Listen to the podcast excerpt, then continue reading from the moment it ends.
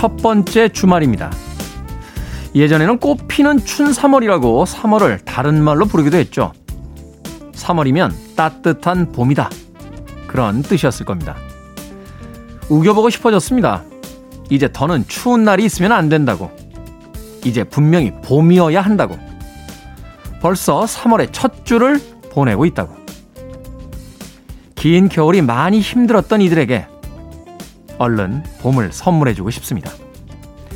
D-178일째 김태현의 프리웨이 시작합니다.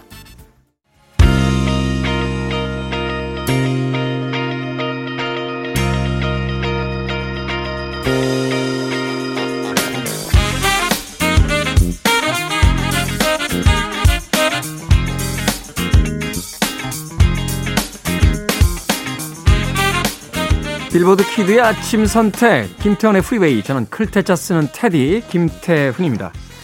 자 오늘 첫 곡은 쥬스 뉴튼의 Angel of the Morning 이 곡으로 시작했습니다.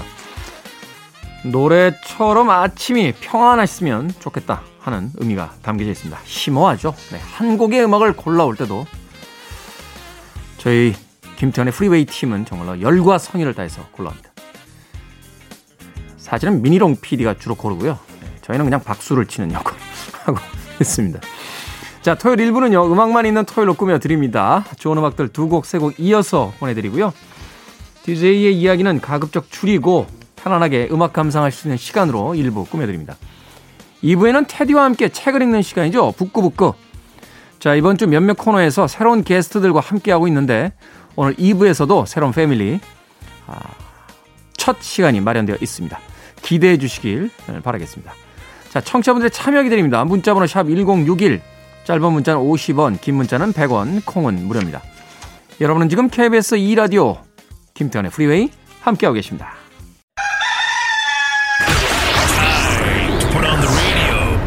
김태훈의 Freeway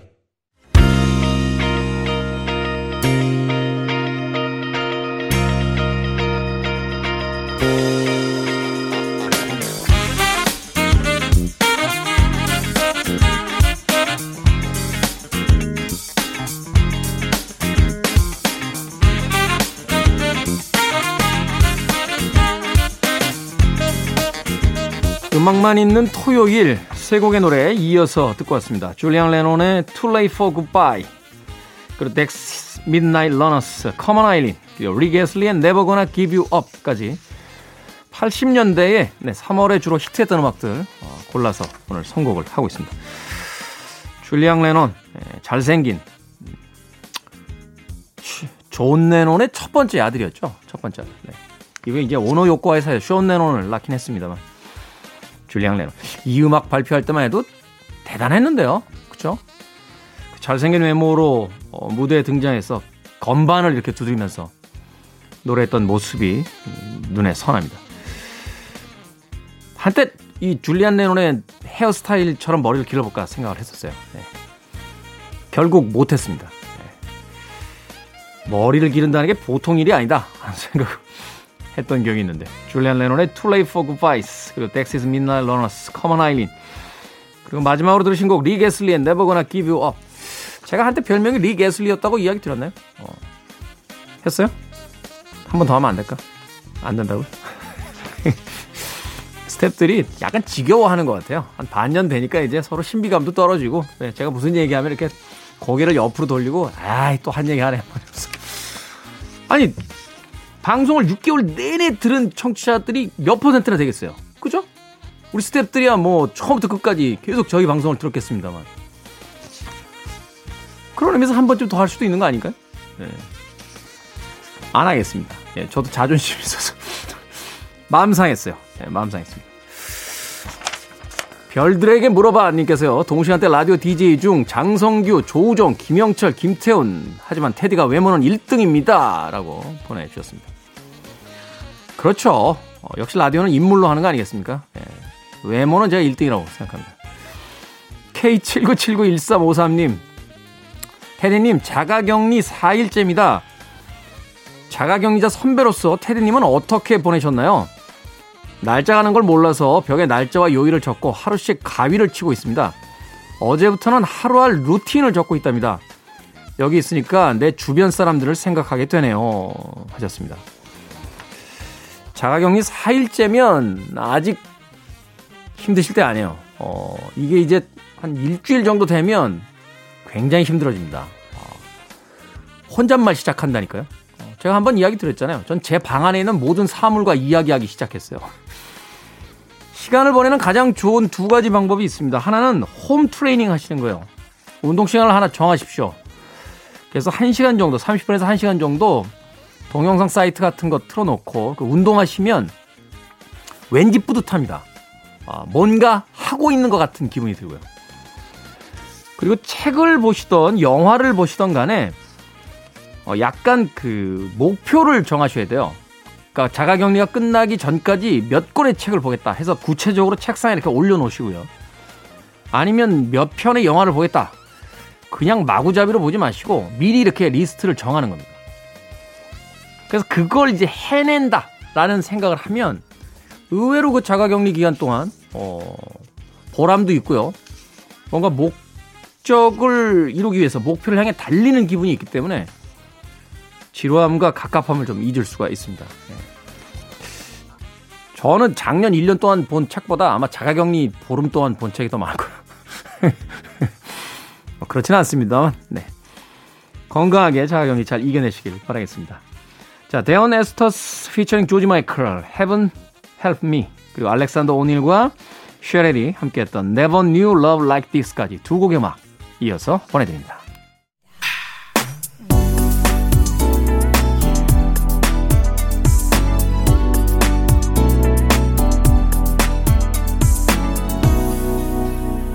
김태훈의 Freeway.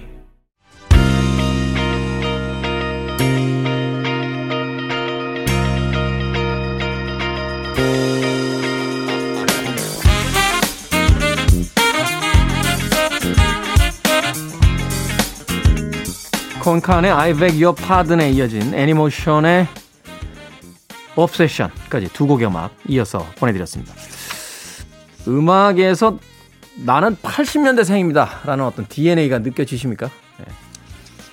당시에 대단했던 히트곡이에요. 어, 빌보드 싱글 차트에서의 히트보다는 전 세계 클럽에서의 히트곡으로 어, 굉장히 유명해졌던 두 곡의 음악 이어서 보내드렸습니다. 콩칸의 I beg your pardon 그리고 애니모션의 Obsession까지 음악 드렸습니다. 자, 배은하님, 저희 강아지는 밤새 잠 안 자고 놀더니 지금 제 옆에서 대자로 뻗어서 잘 자네요. 어제는 밉더니 자는 모습 보니 사랑스러워요. 이쁜 막내 아들이네요. 라고 하셨습니다. 강아지가 이제 막내 아들까지 되면 이제 서열이 올라온 거죠. 어, 가끔 친구들 만나면 그런 얘기 해요. 예. 집에서 아내가 서열 1이고, 큰 놈이 둘째고, 강아지가 셋째고, 내가 넷째야. 라고. 아, 넷째였는데 다섯째로 밀렸다. 누구한테 밀렸어? 로봇 청소기.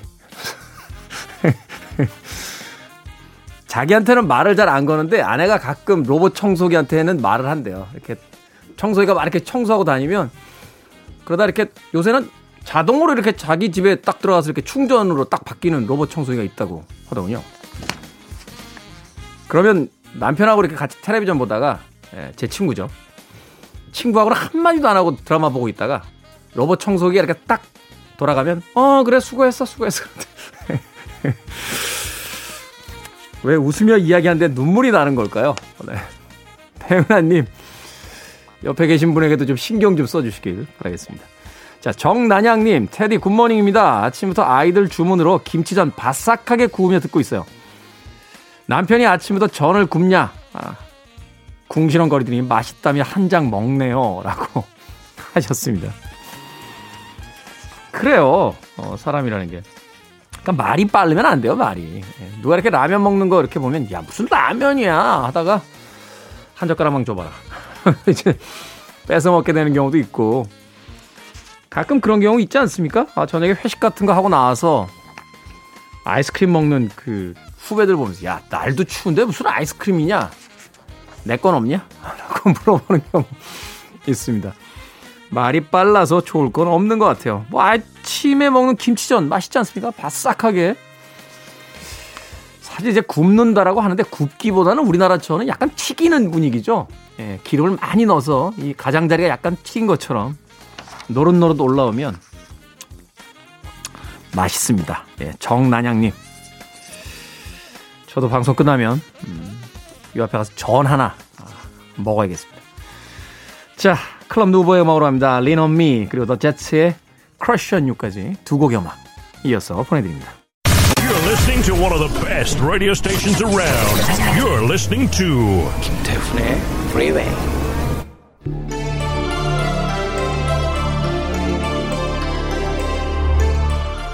빌보드 Kid의 아침 선택 KBS 2라디오 김태훈의 Freeway 음악만 있는 토요일 함께하고 계십니다.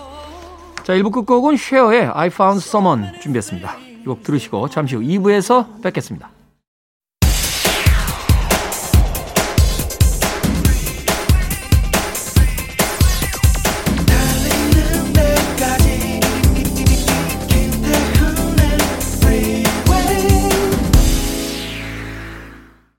김태훈의 Freeway 3월 6일 토요일 2부 필 콜린스의 Against All Odds로 어, 시작했습니다. 자, 예고해드린 대로 2부에서는요, 어, 책을 읽어보는 시간이죠. 북구북구로 진행이 됩니다. 북튜버 이시안 씨와 함께 오늘부터 이 코너에 새롭게 합류하신 게스트 한분 어, 소개해드리도록 하겠습니다. 잠시 후에 만나보겠습니다. I want it. I need it. I'm desperate for it. Okay, let's do it. 김태훈의 Freeway.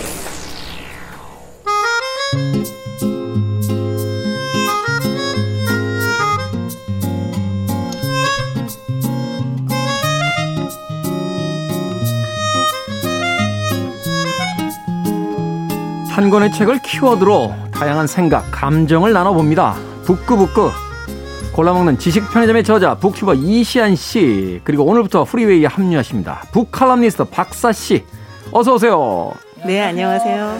반갑습니다. 자 반갑습니다. 두 분 진심으로 반갑습니다. 뭐 이시안 씨가 계속해서 이 코너를 네. 어, 같이 하셨으니까 청취자 여러분들께서 알고 계실 거고 박사 씨는 오늘, 오늘부터 이제 처음으로 합류를 하게 되는데 저는 알고 있습니다만 그래도 청취자분들을 위해서 어색하지만 딱 한 번만 여쭤보겠습니다. 예, 박사라고 돼 있는데 본명이신 거죠? 네, 본명입니다. 네. 이런 질문 한 만 번쯤 받아보시지 않았어요? 앞으로도 한 만 번쯤 더 들을 것 같은데요. 네. 성이 박이고 네. 이름이 사, 음. 외자고요. 사가 무슨 네. 뜻이 있어요? 어, 네? 한자 사가 한자 무슨- 오겠죠? 아, 네. 네. 선비사자를 쓰고 선비사자. 있어요. 아. 네. 저희 아버지께서 굉장히 충동적으로 이름을 지으셨다고 하는데 이제 호적 그 신고를 할때그 한자도 이제 충동적으로 이제 써놓으신 거죠. 음. 근데 저희 아버지 다행히 뭐 네. 뱀사자라던가 이렇게 어려운 한자가 아니라 쉬운 한자를 아셔서 네. 덕분에 이제 선비사자를 네. 얻게 되었습니다. 아니 혹시 예. 동생이나 이런 사, 이런 분들 있으시면 이름이 또 그 비슷한 결인가요? 아니요. 저희 형제들은 네. 다 이름이 흔해요. 그래서 어. 어렸을 때는 제가 아, 혹시 내가 주워온 아이가 아닌가. 어디선가 쪽지와 함께 오늘 읽을 책에 나오는 것처럼 쪽지와 함께 뭐 이렇게 던져진 아이가 아닌가 하는 생각도 했었는데 그건 아니었던 것 같고요. 네, 네. 저희 아버지가 그때 장난기가 제일 심하셨던 것으로 저는 생각을 하고 있습니다. 장난기라고 볼 수도 있겠습니다만 그만큼 좀 더 특별한 뭔가를 좀 주시고 싶었던 의미가 있지 않나 하는 생각도 해보게 됩니다. 자, 박사 씨의 합류를 축하하는 의미에서 같이 읽어볼 책. 오늘 첫 번째 그 책을 추천해달라라고 했는데 에밀 아자르의 자기 앞의 생을 추천을 해주셨습니다. 자, 이 책을 추천하신 이유가 있으실 것 같아요. 아, 네. 제가 아직 이 분위기 파악을 못 하고 있는데 갑자기 책을 추천해 달라고 하시더라고요. 네. 그래서 그 전에 어떤 책을 읽으셨느냐 여쭤봤더니 굉장히 좋은 고전들을 많이 읽으셨더라고요. 저희 힘들었어요. 네. 굉장히, 자라투스트라까지 있고 어, 까라스스라. 아, 네, 힘들었습니다. 이후에 합류한 게 정말 다행이라고 생각을 합니다. 당분간 할 일은 없겠군요. 네. 그래서 아 고전 그럼 고전 중에 뭐가 있을까 이제 생각을 해봤는데 역시 고전하면 이 책을 안 읽을 수는 없다. 이 이 자기 앞의 생이라고 하는 책은 정말 제 주변에 많은 문청들들이 인생의 책으로 꼽는 책이기도 합니다. 음, 네. 그런 면에서도 굉장히 가치가 있고요. 또이 얽힌 이야기들이 또 재미있는 책이기도 해요. 그래서 오늘 한번 이야기를 해보면 어떨까 해서 추천했습니다. 네, 에밀 아자르의 자기 앞의 생. 자, 박사 씨의 이제 추천으로 오늘 다뤄보도록 하겠습니다. 책 이야기에 들어가기 전에요. 이 저자인 에밀 아자르. 유명 작가인데 에, 현재 시기 어떤 표현을 하면 이제 부캐 이 에밀 라자르가 네. 이제 본명은 아니고 네. 예, 또 다른 어떤 캐릭터로서 이제 책을 발표한 그래서 후에 이제 참 여러 가지 이야기들을 재밌는 어, 이야기를 남기게. 됐는데 네네. 이시안 씨가 이제 작가에 대한 소개를 좀 해주시죠. 원래 이 에밀 라자르라는 이름을 우리가 사실 훨씬 더 많이 알고요. 왜냐면 자기 앞에생이라는 책을 알기 때문에. 근데 원래 이름은 로맨갈입니다. 로맨가리. 로맨갈이. 그 새들은 페루에 가서 죽다 같은 좀 유명한 작가인데, 근데 이분은 뭐 그런 것도 유명하지만 여배우인 내 멋대로의 주연 배우인 진 세버그와 결혼하기도 하고 약간 그런 그 당대 스캔들 같은 그런 것들을 많이 일으켜서 나름 좀 되게 유명하기도 하고 재밌는 얘기도 많은 있는 그런 작가예요. 근데 그런 작가가 이제 약간 나이가 들면 평단에서 이제 안 좋아지잖아요. 맨날 비슷한 것만 발표한다 뭐 이런 식으로. 그렇죠. 이제 과거의 어떤 영광에 안주하고 있다. 네. 그리고 또 내는 작품들 다 비슷하다. 네. 뭐 이런 이야기도 하게 되고. 그런 식으로 그런 얘기를 듣다가 이분이 그러니까 사실 에밀 라자르가 처음은 아니고요. 여러 가지 이름으로 그 소설들을 발표를 해요. 그러다가 이 에밀 아자르라는 이름으로 발표한 소설 하나가 굉장히 좀 주목을 받고 그리고 이제 두 번째 쓴 소설이 에밀 아자르라는 이름으로 이 자기 앞에 생이거든요. 이게 또 요즘 말로 이제 대박 터졌다라고 할 수 있죠. 대박이 터져서요. 그러니까 원래 세계 3대 문학상이 있어요. 노벨 문학상이 있고 그리고 영어권 소설한테 주는 맨부커상. 네. 프랑스 쪽 그런 쪽의 언어권한테 주는 상이 바로 공크루상이라는 게 있는데 네. 이 공크루상을 원래 로맨갈이라는 이름으로 받거든요. 음. 근데 에밀 아자르라는 이름으로 또 한 번 받게 됩니다. 말하자면 이제 사람들이 그런 이야기를 했겠군요. 에밀 아자르의 어떤 자기 앞에 생이라는 책이 이렇게 딱 네. 발표가 되자 로맨가리가 에밀 아자르라는 걸 모르던 시절에는 네. 그래 역시 로맨가리는 이제 한물 갔고 음. 새로운 작가인 에밀 아자르의 시대가 시작이 되는군. 뭐 이런 평들을 쏟아내지 않았을까 하는 생각도 하게 그런 되는데. 평뿐만 아니라 뭐냐면 그러니까 로맨갈이라는 이름으로 또 책을 내거든요. 그러니까 야 이 사람 뭐 옛날 영광에 취해서 그러다가 이제 한물 가니까 신진 떠오르는 에밀 아자르를 흉내내고 있다. 음. 뭐 이렇게 실력도 안 되면서 흉내내고 있다 이런 식의 평도 등장을 하면서 굉장히 좀 우스꽝스러운 상황이 돼요. 근데 중요한 건 이게 밝혀진 게 나중에 이제 로맨가리가 극단적인 선택으로 죽거든요. 그진 세버가 먼저 비극적인 죽음을 갖고 나서 한 네. 1년쯤 있다 이제 사망한 거로 알려져 있는데. 네네. 네네. 그래서 죽고 나서 한 6개월, 1년 정도 있다가 그때 이제 그 글을 발표하는데 거기서 이 사람이 자기 고백을 합니다. 사실은 내가 에밀 아자르였다. 아. 네. 이러면서 그때 그 이른바 평론가들이 멘붕에 빠진 거죠. 뭐, 좀 깐다고 깠는데 이게 사실 같은 사람이라니. 음. 이게 도대체 나는 까막눈인가? 뭐 이런 식으로 돼서 굉장히 멘붕에 빠지게 만들었던 그 재밌는 일화가 있습니다. 프랑스 평론가들 안 되겠네요.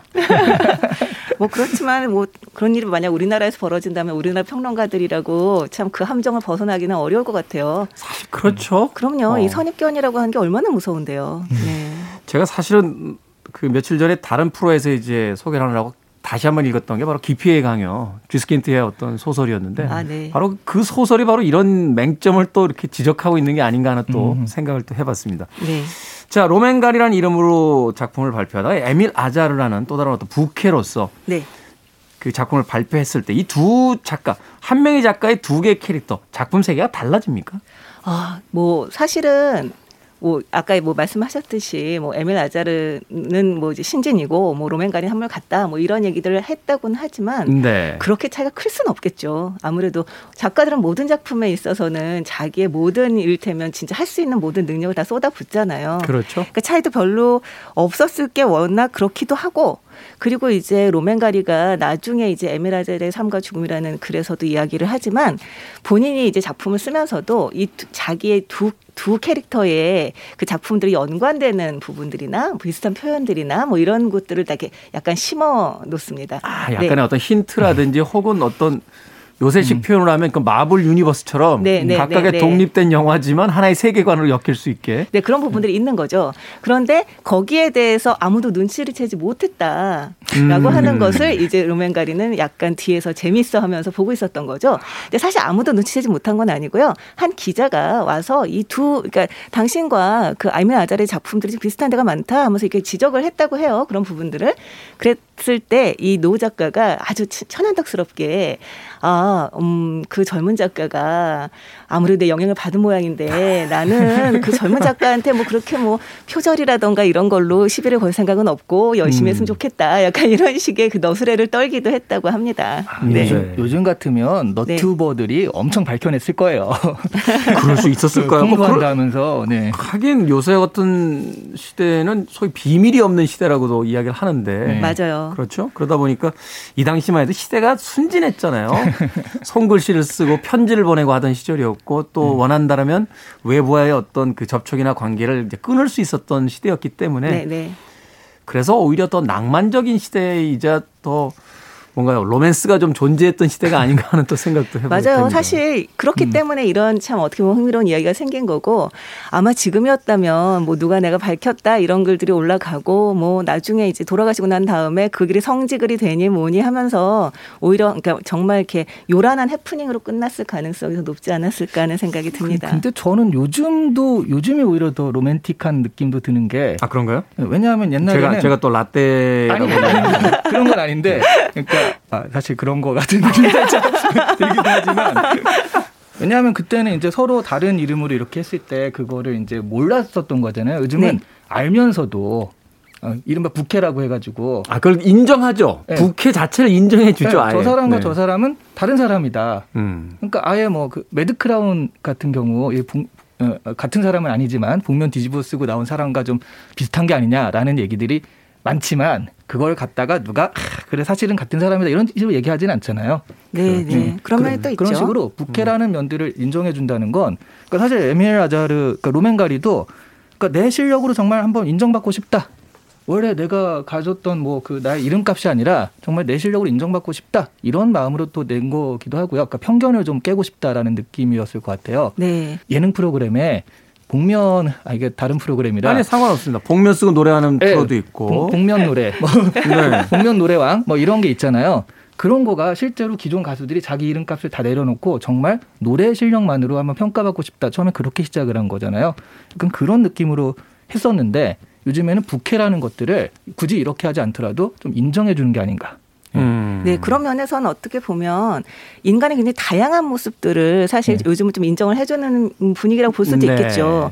사실 그때만 해도 로맨가리 같은 경우가 로맨가리는 어쨌든 간에 유대계였었고 에밀 아자르의 그 아자르라고 하는 성은 아랍계에서 굉장히 흔한 성이었잖아요. 네. 그래서 실제로 굉장히 많은 편견들이 이제 로맨가리를 이제 휩싸고 있었고 그런 어떤 작품을 발표할 때마다 그 편견에 이제 기반해서 번역, 이게 해석을 했다면 이제 에밀 아자르 같은 경우는 그런 편견 자체를 이제 떨어낸 상태 에서 이제 글을 이야기를 할 수 있었던 거니까 그 당시로서는 우리가 보기엔 좀 극단적으로 보일 수는 있겠지만 그 당시로서는 할 만한 선택이 아니었을까 뭐 그런 생각이 좀 들기도 합니다.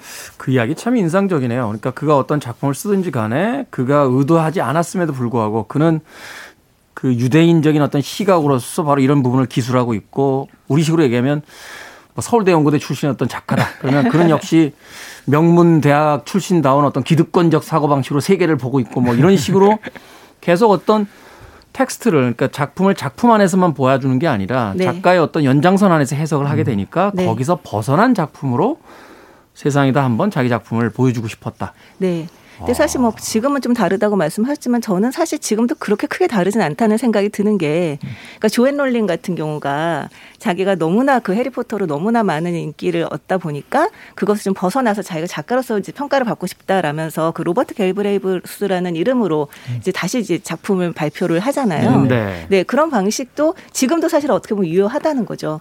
예. 그렇군요. 저도 라디오 다시 하면서요. 아, 패디라고 저도 텔레비전에 있었던 제 이미지 많이 지우고 싶어요. 네. 음악 한 곡 듣고 와서 계속해서 북구북구 진행해 보도록 하겠습니다. 왠지 부끄럽네요. 자, Talk Talk의 음악 듣습니다. It's My Life. Talk Talk의 It's My Life 들으셨습니다. 빌보드 키드의 아침 선택 KBS 2라디오 김태원의 프리웨이 북구북구 오늘 이시안 씨, 박사 씨와 함께 로맹 가리 에밀 아자르의 자기 앞에 생 읽어보고 있습니다.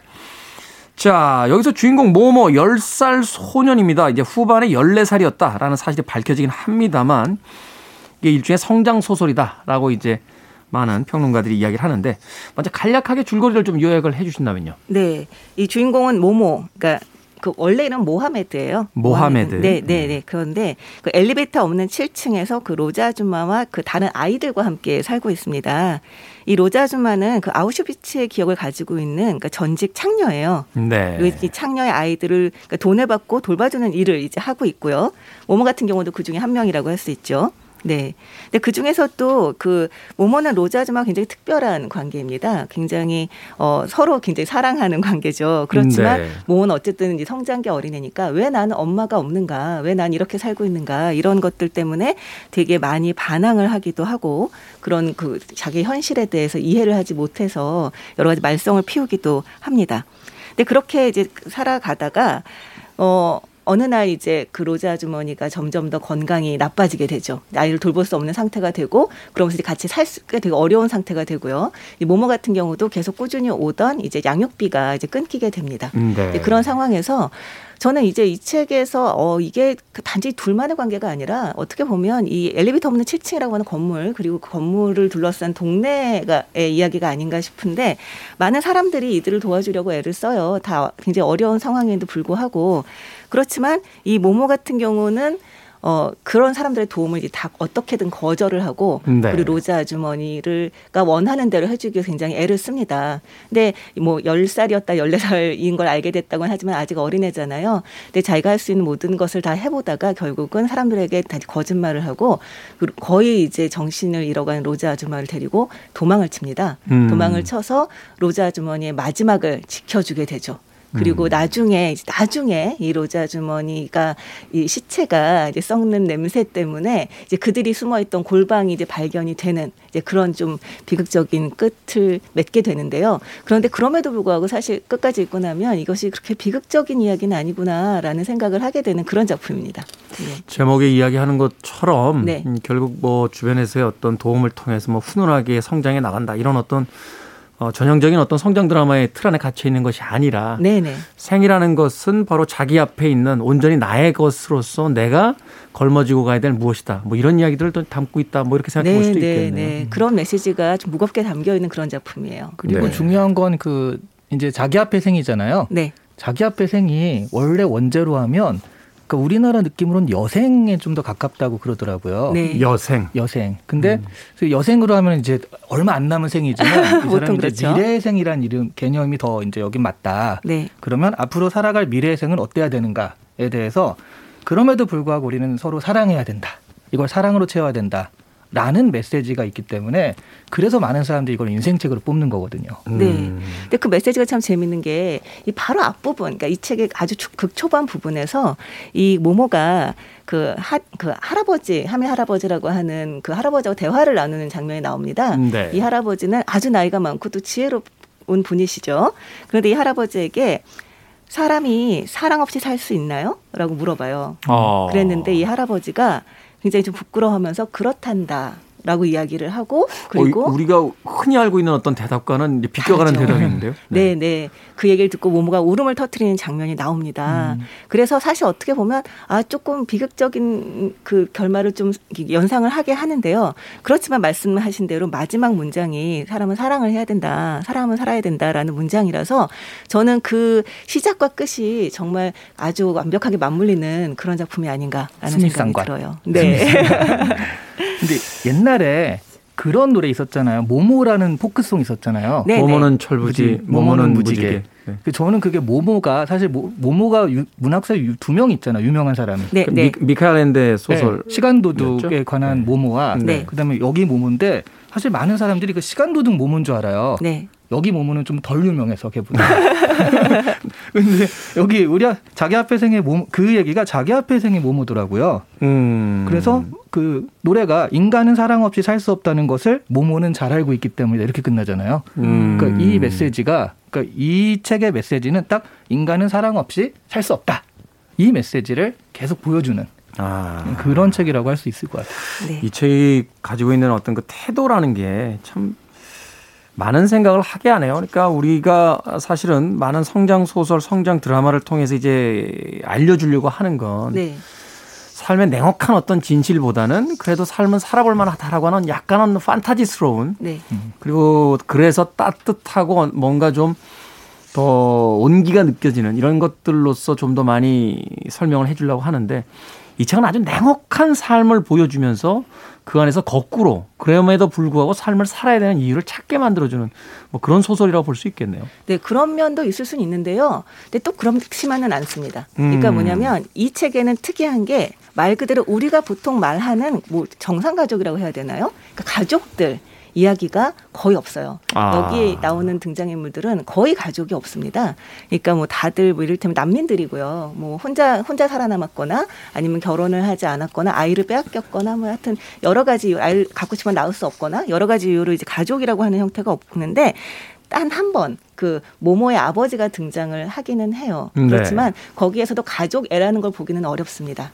그런데 이들을 서로 지탱하게 하고 서로를 사랑하고 서로가 삶을 살 수 있도록 돕는 것은 완전한 타인들이에요. 음. 그러니까 이, 이 아파트 아까 말씀드렸을 때 제가 이, 이 엘리베이터 없는 7층 건물이 또 하나의 주인공이 아닌가라는 생각이 들었다라고 말씀을 드렸었지만 이 엘리베이터 없는 7층 건물에 살고 있는 사람들이 정말 어쩌면 그렇게 서로를 도와줄 수 있을까 어쩌면 그렇게 서로에게 애정을 기울이고 자기에게 돌아오는 것이 없음에도 불구하고 혹은 자기가 위험함에도 불구하고 도와줄 수 있을까라는 생각이 들 정도로 서로 되게 많이 이제 아껴주고 또 보호를 해주는 그런 모습을 볼 수가 있습니다.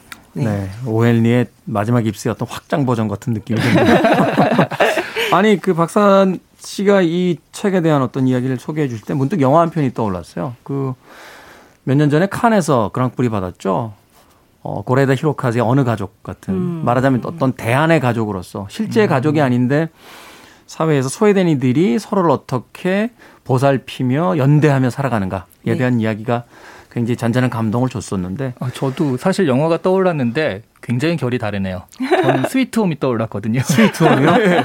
혹시 그 OTT에서 지금 요새 하고 그렇죠, 있는 그 그렇죠. 스위트홈 그 말씀하시는 스위트홈이요. 겁니까? 그거 되게 잔인하지 않습니까? 잔인한데 아 이것도 잔인하잖아요. 사실 보면. 사실 잔인하죠. 근데 예. 그 정말 서로 흔히 얘기하는 사회적 약자들이잖아요. 네. 이 아파트에 사는 사람들도 그런 약자들이 어려움을 같이 극복해내고 그리고 서로를 위해서 희생한다라는 게 사실 가족도 힘든 건데 네. 그런 부분들이 스위트홈에도 굉장히 잘 나와 있는 것 같거든요. 그래서 여기서 약간 그 유사 가족이라고 하셨는데 그런 부분. 그러니까 저 친구를 위해서 나의 어떤 것들을 좀 준다라는 개념이 사실은 굉장히 어려운데도 불구하고 이렇게 서로 간의 관계 이런 그 사회적 타자들 우리가 흔히 얘기하는 약자들 사회적 타자라고 하잖아요. 그런 약자들 사이의 어떤 유대나 관계 속에서 그래도 살아갈 힘이 좀 나오는 것이 아닌가. 음. 사회가 그래도 아직 따뜻한 것은 여기에 있는 것이 아닌가.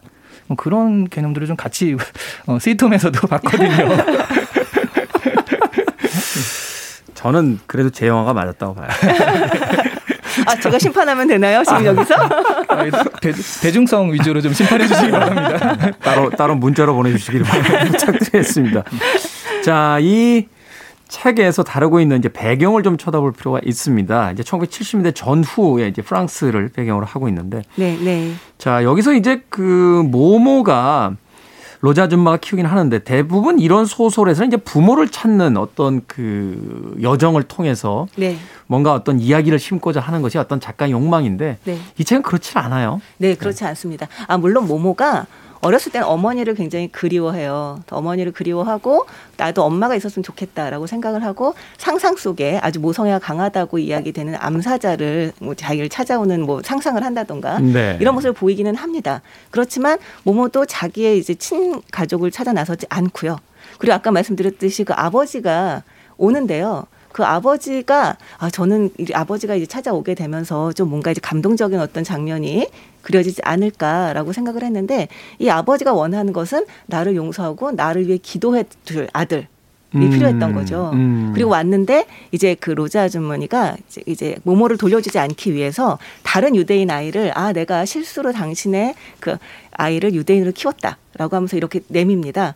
그랬더니 종교가 자기와 다르다는 이유만으로 아주 매몰차게 돌아서는 모습을 보여줘요. 네. 물론 이제 그 그냥 매 돌아가버리는 게 아니라 거의 심장마비로 돌아가시기는 하지만 그런 모습을 보면서 오히려 우리가 가족이라고 하는 것에 대해서 그 상상하고 원하는 것들 사실은 사랑이 아닐 수도 있겠다. 음. 라는 생각을 좀 하게 됐어요. 그러니까 신화화된 어떤 가족의 어떤 그 세계관을 이제 해체해 버리는 거군요. 그렇죠, 그렇죠. 어. 오히려 무조건적인 사랑으로 품어주는 건 이웃들이고 그 아버지는 뭐 네 종교가 무엇이고 뭐 어쩌고 저쩌고 하는 그 조건들을 막 따지면서 그 조건이 맞냐 안 맞냐를 가지고 가늠을 하는 모습을 보여주는 거죠. 음, 네. 예, 그런 모습을 봤을 때는 오히려 정말 말 그대로 그 이웃들이야말로 이웃 사촌이 아니고 이웃 가족들이 아닌가라는 생각이 들었어요.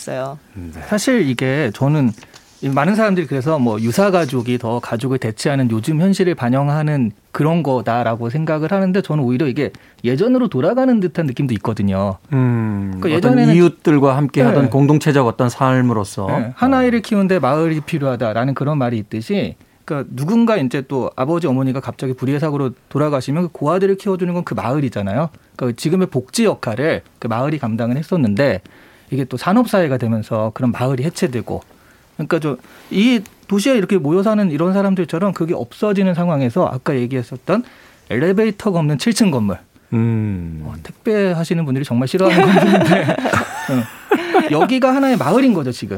그 마을에서 어떤 공동체 유대감 이런 것들이 좀 발현될 수 있다. 그러면 이런 산업화 돼가지고 서로 이제 그런 복지도 없고 지금이야 어떤 복지 제도가 있었지만 그땐 그런 것도 없었던 때잖아요. 이런 것에서 그런 예전에 공동체의 그런 향수나 공동체 어떤 유대감들이 그런 것들을 극복할 수 있는 하나의 단초가 될 수 있다. 이렇게 좀 이 소설을 해석할 수 있지 않을까 하는 생각도 들었거든요. 네. 음, 네. 그 이웃의 그 존재도 사실은 제가 그 엘리베이터 없는 찌친 건물 말하긴 네. 했지만 단지 그 건물이나 그 이웃에만 국한되는 건 아닙니다. 이 모모 같은 경우 길에서 어떤 아름다운 금발을 가진 나딘이라는 아주머니를 만나게 돼요. 네. 그러면서 그 아주머니는 프랑스인이고 그 남편은 의사고 아이들 정말 이제 인형 같은 도자기 같은 아이들이 있고 말 그대로 이제 정말 중산층 가정에 잘 사는 이, 이 난민들의 세계와 다른 세계에 살고 있는 그런 여성분이죠. 그런데 그 여성분도 나, 이 모모에게 계속 관심을 기울이고 모모를 도와주려고 하고 결국 마지막으로 돕는 것은 이 가족들이거든요. 네. 이제 그런 모습을 보더라도 실제로 우리가 그냥 단순하게 모든 것들을 다 아주 직계 가족, 피를 통하고 있는 직계 가족으로만 몰아넣고 나머지는 나몰라라 하는 어, 그런 사회가 과연 건강한 사회인가? 그 정말 상, 아이들이 성장할 수 있는 사회인가라고 하는 것에 대해 다시 생각을 해보게 하는 것 같아요. 이야기를 듣다 보니까 그런 생각이 드는군요. 어, 우리가 가족애를 신화해서 그것이 어떤 완전 완결체인 것처럼 완성 그 완전체인 것처럼 이제 이야기할 때 그렇다면 그 완전체를 갖지 못한 이들은 어떻게 살아가야만 하는가에 대한 네. 어떤 질문일 수도 있고 또 가족의 중심의 어떤 그 사회가 만들어졌을 때 타 가족들을 배타적으로 보게 되는 어떤 상황도 벌어질 수 있으니 네. 그것들을 해체하는 것이야말로 어쩌면 좀 더 완벽한 우리들의 삶의 형태가 될 수 있다 라고 또 작가가 이야기하고 있다라는 또 생각도 해보게 됐습니다. 자, 음악 한 곡 더 듣고 와서 계속해서 책 이야기 나눠보도록 하겠습니다. 가족 이야기에 어울리는 아티스트죠. 예, 공동체를 이끌었던 리더였으니까 투팍입니다. Life goes on.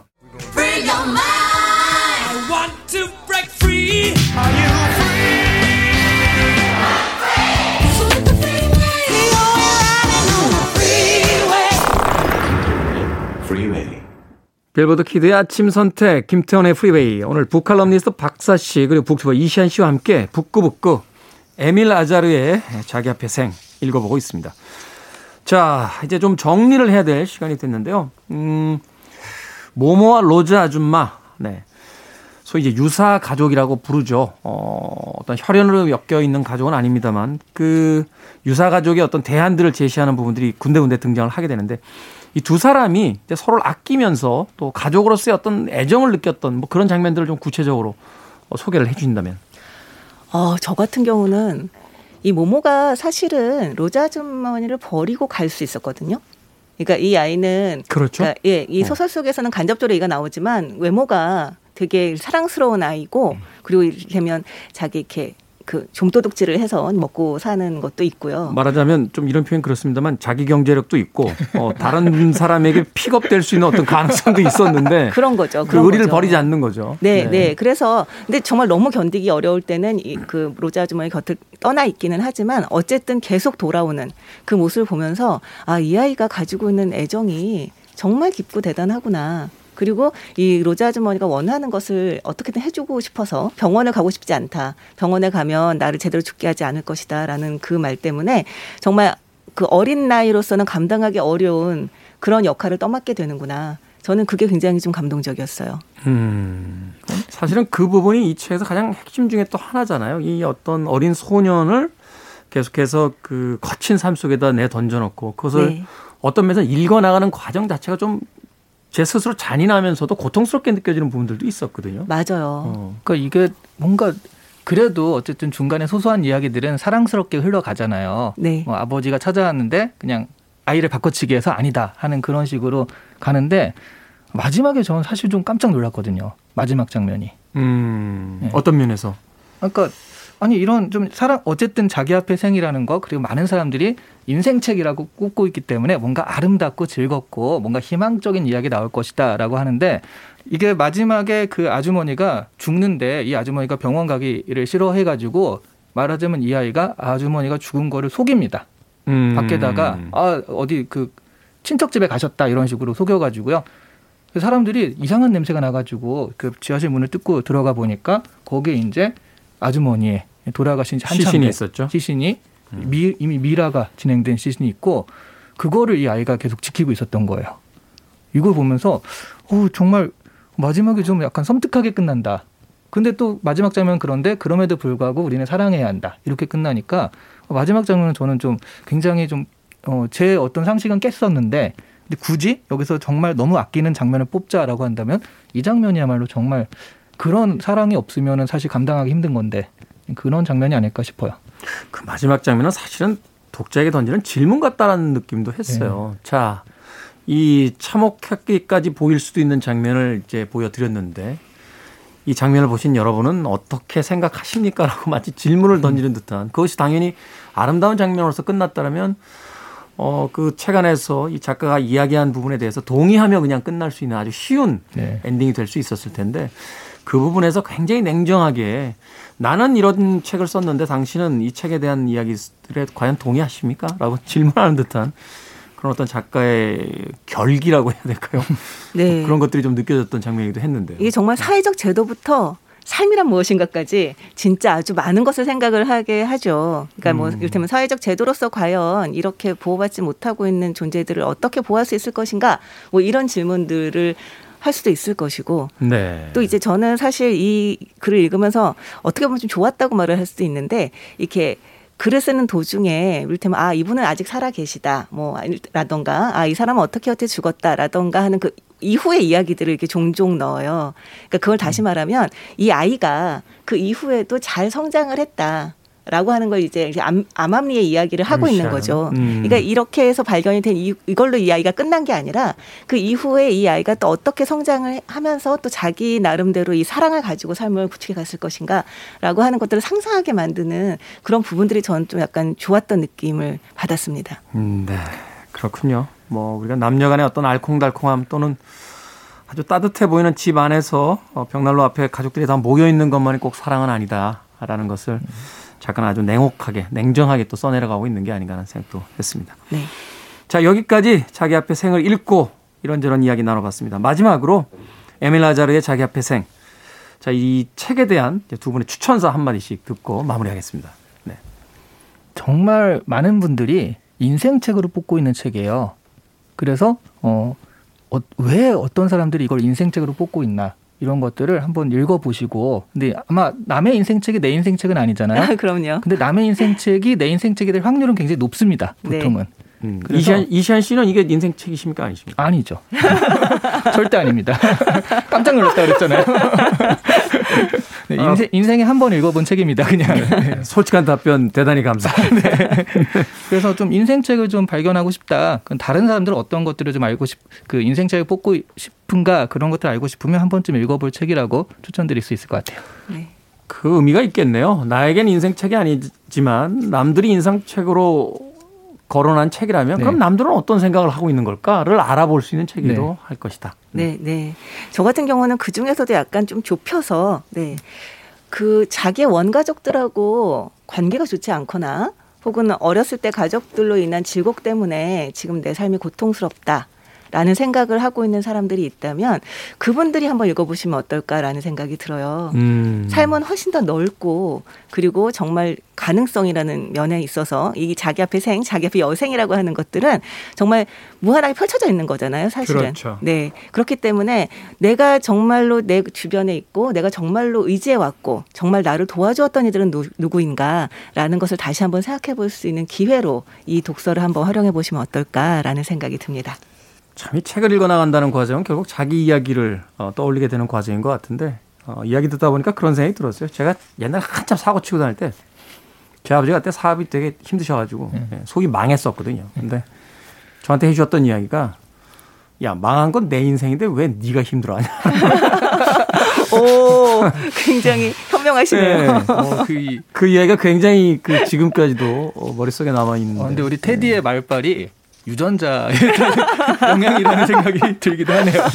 자, 토요일 2부 북구북구 사랑해야 한다는 문장으로 끝나면서 큰 울림을 주는 자기 앞에 생 북튜버 이시안 씨 그리고 박사 씨와 함께 이야기 나눠봤습니다. 두 분 감사합니다. 네, 네, 감사합니다. 안녕히 계세요. 자, 음악 한 곡 듣습니다. England Dan & John Ford Coley의 Love is the answer.